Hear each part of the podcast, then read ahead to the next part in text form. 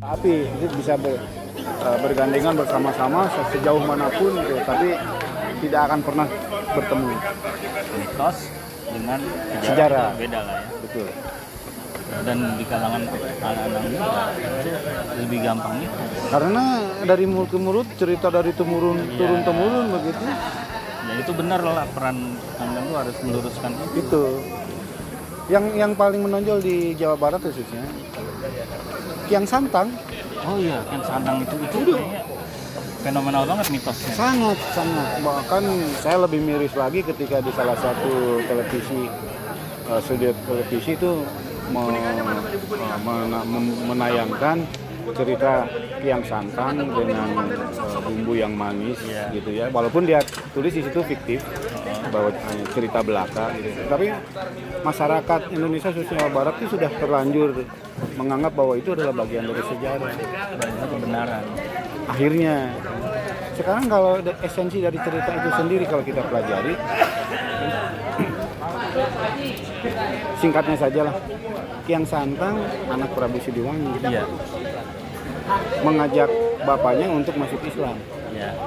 Karena tidak mau akhirnya terjadi pertengkaran eh, adu kesaktian Mm-mm. karena dua sosok ini kan tolak belakang Hmm, betul belakang dalam dalam kisah itu masing-masing tokoh ini adalah tokoh yang punya kesaktian. Hmm, Dia udah setingkat dewa dua dua-duanya. itu. Nah, kemudian dengan Prabu Kiang Santang memaksa Prabu Siliwangi untuk menganut agama Islam dan Prabu Siliwangi tidak eh, mau sampai dikejar-kejar. ah, Nah, yang paling tragis bumbunya itu karena tidak mau disunat katanya gitu. Ah, ah. Nah, akhirnya eh, Prabu Siliwangi tilem, iya tilem kan karena tidak Prabu Kiang Santang eh, tidak berhasil. Pertanyaannya adalah apakah Islam mengajarkan seperti itu? iya benar Itu kan memaksa orang memaksa apalagi ini orang tua Iya. gitu kan. Kemudian eh, dari sisi kesaktian, tilem itu kan bagian dari eh, kemampuan seseorang tingkat dewa. iya apa istilah bahasa Jawanya itu ah lupa itu pokoknya dia menghilang lah gitu Iya, moksa kan. moksa itu dia maksud saya Moksa gitu kan, moksa. Eh, moksa itu sebenarnya kan eh, kalau di Islam itu innalillahi wa inna ilaihi rajiun. Kalau di Sunda sendiri mulika jati mulangka asal. Jadi ketika manusia meninggal, dia udah tahu akan ke mana dia pulang. Mulika jati mulangka asal. Moksa kan adalah proses eh, penyucian, proses penyucian untuk menuju ke sang Ali. Yaitu tadi mulika jati mulangka asal. Innalillahi wa inna ilaihi rajiun. semuanya akan kembali kuncinya adalah kembali kepada sang pencipta kan Gitu. Jadi kembali lagi ke Kiang Santang. Tidak ada dalam catatan sejarah anaknya Prabu Siliwangi dari istri mana pun itu yang bernama Kiang Santang. nah itu dia yang Karena- banyak tahu kan? Nah, karena eh, Prabu Prabu Siliwangi ketika memperistri Subalarang, iya Subalara muridnya Syekh Kuro, Sekuro iya benar. Syekh Datu Kafi di Ah, sana. Sedatu Cafe Nah, itu punya anak tiga, Ah, Walang Sungsang, iya Rara Santang, Rara Santang. sama Raja Sagara. oh Raja Sagara juga ya Nah, yang oleh masyarakat ini disebut Kiang Santang karena itu tadi katanya anak yang pertama oh Raja Sagara itu yang disebut Kian Santang Kian Santang. Bukan- kalau Walang Sungsang kan beda Walang ya Sungsang kan yang paling usuh. Iya, yang Nah, paling, uh, Walang Sungsang, Rara Santang. Nah, karena kedua ini berakhiran tang, Hmm. maka ra- raja dijadikan Kiang Santang. oh Nah, kemudian dari keislamannya sendiri. Subalarang itu sudah penganut Islam, hmm. taat. iya Walaupun berbeda eh, paham dengan anaknya yang dua. Walang Sungsang dan eh, Raja Sagara. Raja Sagara Wah, Subalarang sama Rara Santang menganut paham Hanafi. hmm. Sem- sementara Walang Sungsang sama anak yang laki-laki kaitannya sama Sunan Gunung Jati Cirebon gimana itu cucunya. cucunya ya Sunan Gunung Jati kan cucunya ya? Cucunya, anaknya Rara Santang. Santang, ya. Nah, di situlah eh, kearifan seorang raja yang eh, diemban oleh Walang Sungsang. Walang Sungsang itu kan bergelar eh, Prabu Cakrabuana. Kerabuana dan dia adalah pamannya Sunan Gunung Jati ya. Ua. Ua, uanya ya. Beliau tidak tidak menjadikan tidak menempatkan diri sebagai susuhunan gitu. Tetapi diberikan kepada keponakannya yang dianggap mampu membawa dan mensiarkan Islam karena mumpuni. Ini cocok berarti Kang dengan yang saya baca tentang sejarah Sunan Gunung Jati memang eh, apa? Subang Larang, eh Rara Santang ya. Iya, jadi Walang Sungsang anaknya yang yang Cikal itu atau Pak- eh, Pa- Pangeran Cakrabuana, kemudian Rara Santang yaitu ibunya Sunan Gunung Jati. Sunan Gunung Jati dan Raja Sagara. Konon makamnya di dekat Pasar Bogor. Itu benar nggak? Tidak. Nggak ya? Tidak. Yang wihara itu bukan ya? Bukan. Bukan ya? Bukan. Itu eh, apa ya? Tetangga Raja Ciciri aja. Oh, Bahwa di, di pernah ke situ mungkin. di kelenteng itu. Ah, di kelenteng itu kelenteng juga kan eh, menyediakan sarana untuk memuja Heeh. kepada leluhur-leluhur leluhur-leluhur eh, masyarakat setempat kepada siapa. Nah, kelenteng itu salah satu menyediakan fasilitas bagi masyarakat Bogor yang akan mengirim doa dan persembahannya kepada Prabu Siliwangi disiapkan nih tempatnya di sini. Nah, ini untuk dewa Maon itu itu kan tidak satu. Berarti bukan makam lah di situ ya. Tidak.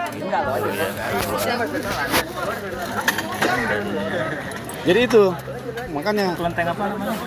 Tekbio Iya, Tekbio. untuk bio dan itu tadi kalau mengukur keislaman Sri Baduga atau Prabu Siliwangi iya, ketika memperistri dan melakukan ijab kabul pernikahan itu secara Islam Sri Baduga Maharaja tuh. emang aja waktu itu namanya masih Ratu Dewata Hmm. nah setidak-tidaknya rukun nikah dalam agama Islam itu wajib mengucapkan dua kalimat syahadat yang salah satu syarat eh, orang menganut atau memeluk agama Islam secara iya. Dan biasanya pribadi. Lewat pernikahan ya. Nah, dan salah satu rukun nikah kan harus mengucapkan Iya, kalimat syahadat. Heeh. Iya. Dan itu yang perlu diluruskan. Nah, saya itu pelan-pelan masuk ke hampir semua. Nah, Iya, iya. Budayawan sendiri juga gitu. Iya, mereka lebih banyak mitosnya. Iya, justru. Nah, saya kan pelan-pelan juga karena saya kan eh, bagi apa ya junior lah gitu Iya. ya. Ya, dari segi umur apa. Kemudian baru kali ini saya punya waktu agak luang karena sudah pensiun. Bertahap bertahap lah gitu. Tapi referensi saya beberapa buku itu tetap saya Ya, kayak hutan Samida aja saya tahunya dari Gang Lendang. Iya, dan itu sekarang lagi diusulkan oleh LIPI melalui kebun raya. Oh, mangga, mangga, mangga, mangga, mangga. Hati-hati di jalan. Mangga. Assalamualaikum. Waalaikumsalam. Lagi diusulkan. Diusulkan ke UNESCO menjadi kebun raya tertua di dunia. Hmm. Karena kalau mengacu dari prasasti batu tulis, itu kan eh, abad ke-15. Iya. 1554 atau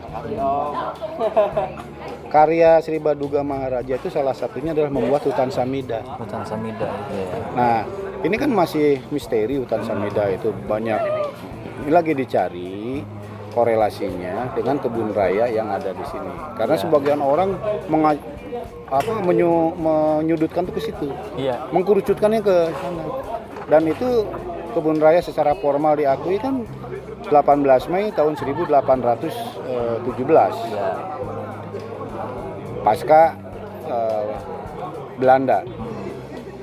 Jauh sebelum itu sudah ada hutan Samida. Nah, iya. hutan Samida yang merupakan mungkin konsep wawasan berlingkungan ya, konservasi dan sebagainya kan tidak ada narasi lain. Mungkin tidak seperti konservasi yang sekarang kita lihat ya, tapi memang benar hutan yang Setidak-tidak. memang disiapkan oleh raja ya untuk menjaga alam lah, keseimbangan alam ya. Itu ini yang lagi diusulkan. Karena kalau tidak salah di Amerika mana ya yang sekarang diakui tertua di dunia itu? Itu 300 tahun. 300 sekian tahun. Kalau sampai eh, apa disertasi usulan catatan dengan dukungan yang ada atas sejarah itu kebun raya Bogor dengan samidanya 572 tahun Iya, benar. Seu- banget. seusia dengan eh, Cuma hari tinggal jadi Bogor Iya, tinggal ini kali Kang. Literatur yang mendukung itu. itu makanya kan eh, tim kecil ini sudah membuka kerangka sudah Ah. mulai mengkonsep kerangka Sel- selebihnya nanti step berikutnya arkeolog Ah, eh, sejarawan terutama arkeolog lah karena Hmm. untuk iya, benar. terakhir kan kami eh, bukan menemukan sih udah udah tahu gitu tetapi luput dari perhatian di kebun raya itu ada balai balai batu Ah, dan eh, satu batu induknya yang merupakan peninggalan megalitik hmm, saya bingung loh Iya, iya, iya. saya sampai bilang ke orang kebun raya kok ini luput ya sementara ini ada di lahan lipi loh saya bilang Iya. Iya pandang, soalnya kan nggak ada lah katanya yang peduli urusannya. Masalahnya urusannya bukan mistis atau urusan apa. Ini ini fakta sejarah. loh. Sejarah dan itu kan peninggalan arkeolog. Nah, makanya kan ketika saya eh, kami kan diskusi, forum diskusi itu Ah. sama sama eselon satunya LIPI juga dengan beberapa sejarawan, kemudian arkeolog. Ya. Saya sampaikan ke Bu siapa saya lupa itu yang dari LIPI. Bu, selagi ada arkeolog, selagi ada ahli, kita ajak ke sana. Ini adanya di kebun raya, Posisi sebelah mana ya, Kang? dekat makam. Oh, makam Belanda itu. Ini kan Atau makam yang Mbak Jepra. Oh, yang iya, yang kan Mbah ada Japra itu. gede. Oh, yang banyak orang Ternyata ke situ. set- setelah eh, kami on the spot ke sana, terus diperiksa lagi itu balai batu itu sampai 50 60 meter. Mungkin 100 kali 60 itu setelah di itu dan sebagian sudah rusak karena dibikin kolam di atasnya. Saya nanya ke Pak Lupti yang arkeolog itu dari Bandung kan diundang juga. Ini megalitik Bandang. Artinya Pak sebelum Pajajaran udah ada kelihatannya seperti itu, tetapi tetap dipergunakan. Nah maka sementara saya menyimpulkan secara pribadi, Iya. oh ini barangkali yang disebut sifat tahunan. Ah, itu dia nama sifat tahunan. Nah Kang. sifat tahunan itu beberapa Sampai jadi radio lagi. Iya, beberapa ahli dari penelahannya karena belum ada kesimpulannya. Itu berarti adalah sesuatu yang dilakukan setiap tahun. Hmm, sifat tahunan artinya itu ya. Iya, sifat tahunan. Jadi Berarti setiap mungkin ada ritual rutin ya. itu yang dimaksud. Ritual tahunan ya. Nah, kebetulan tempat itu berada di aliran sepanjang aliran Nah, sungai. iya, benar-benar. Nah, korelasinya kenapa saya mengejar ke sana? Beberapa tempat ada hubungannya. Salah satunya adalah Parakan Baranang Siang Hmm. yang sekarang Pulau Gelis. Iya. Itu kan nama nama aslinya kan Parakan, Baranang. Nah, Parakan itu tuh eh, Parakan itu berarti mengambil ikan. Ada satu kegiatan bersama-sama raja, keluarga raja sama masyarakat mengambil ikan dalam waktu tertentu setiap tahun. Dan salah satu ciri eh, apa ya eh, bukti sejarah masa lalu itu adalah lalu lalu lintas adalah melalui sungai. Itu ya. Dan ke, dan itu menjadi peradaban pusat manusia kan ya? selalu. Gitu ya. Kepera- eh, kecenderungan peradaban manusia dari zaman ke zaman itu adalah mendekatkan dirinya ke sungai ke sumber air. sumber air. Makanya Oke wajar tuh juga lokasinya deket-deket situ ya. Sangiran itu kan manusia purba di Solo itu, Solo kan ditemukan juga di sepanjang aliran Sungai Bengawan Solo. Bengawan Solo hmm, waduh menarik banget Iya, Kak, kalau diskusi gitu Iya. se- asal sepaham. Nah, ini kadang-kadang saya membawa membawa alur kalau diskusi dengan ya itulah orang tua, orang Ah. ini ya. Kadang-kadang saya mengalah dulu lah gitu. iya Tapi bayar dulu dulu ya ini loh Pak. Hmm, itu yang perlu diungkap pelan-pelan Kami itu Gimana nih? Pemerhati Patuan gimana nih? prihatin dengan dipasangnya pelang eh, situs di dalam kebun raya di makam itu sama Jepra.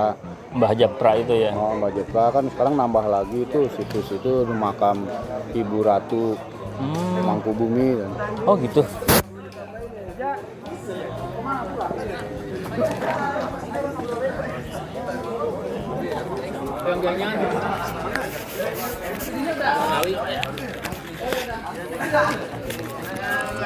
Ibu Ratu siapa? Ibu Ratu Ratu Galuh, Da- Ratu Galuh Mangkubumi Hmm. ditulis di situ. Jadi jelas-jelas lah dilindungi undang-undang. Saya bilang sumbernya dari mana? Mm-mm. Kebalik, ada Mbah juga aja kan sebenarnya siapa Mbah Jepra? Yang Kalau sampai Mbah orang sampai sekarang. eh, dari beberapa catatan, terutama penulis sejarah Bogor, Saledana Sasmita dalam Hmm. penelitiannya itu eh, menemukan data bahwa Mbak Jepra itu adalah orang tertua yang mem- yang tinggal di Kampung Peledang, Ah, eh, Kampung Pelendang di seberang istana itu yang merupakan sesepuh masyarakat orang Jepara hmm. Oh Jepra itu dari Jepara dari ya? Jepara. Oh, Nah, siapa mereka? Jepara, ya. Mereka adalah laskar-laskar Mataram, Hmm. laskar-laskar Mataram yang eh, pada waktu Bau Rekso Hmm. eh, melakukan apa eh, pelarian Pelarian. Ke daerah Jawa Barat bagian barat dan mereka tidak kembali lagi ke sana dan menetap orang Jepara. Jepara. Japara.